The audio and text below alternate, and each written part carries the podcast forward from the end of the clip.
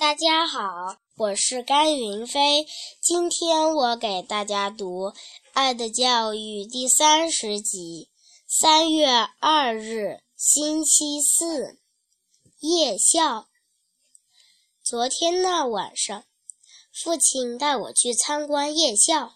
到那儿时，路灯已经亮了，工人们正陆陆续续地走进学校。教室里已有二百多人了，我还从未见过这样的学生。他们中年龄最小的仅有十一二岁，年龄大的已长满了胡须，还有两鬓苍白，已经六十七岁了。他们中有木匠，有铁匠，有石匠。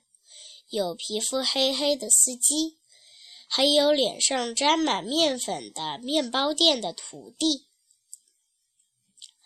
学生中还有一对身着整齐军装的年轻人，他们是附近兵工厂的青年工人，由队长带领他们。他们特别守纪律，进教室时鸦雀无声。每个人很快就坐在自己的位子上，埋头用起功来。不一会儿，就有三四个人拿着练习本去向老师请教。那个衣着整洁、外号“小律师”的年轻老师被三四个工人围着，他正用钢笔给他们修改练习。有一个染工把自己的练习册的封面涂满涂了红、黄、蓝、紫四种颜色。那个跛脚老师给他改练习的时候，忍不住笑了。我们生病的老师今晚也来了，他已经痊愈，明天就能上课了。他在教室里看了看，像是在了解学员到学校的情况。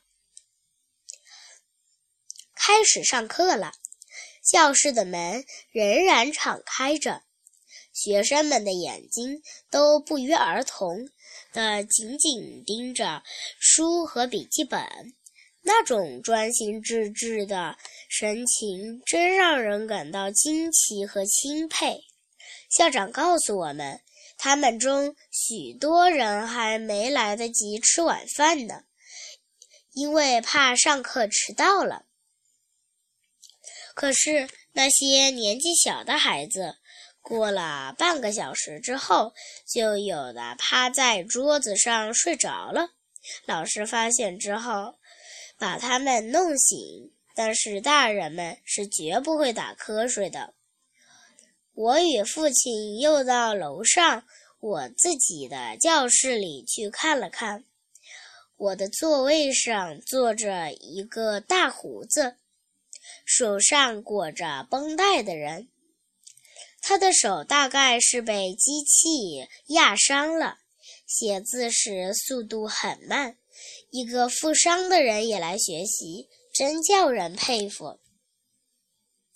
小石匠的父亲也来了，他那像巨人一样高大的身躯直直地坐在他儿子的位子上。他两手托着腮，眼睛盯着书，全神贯注地读着课本。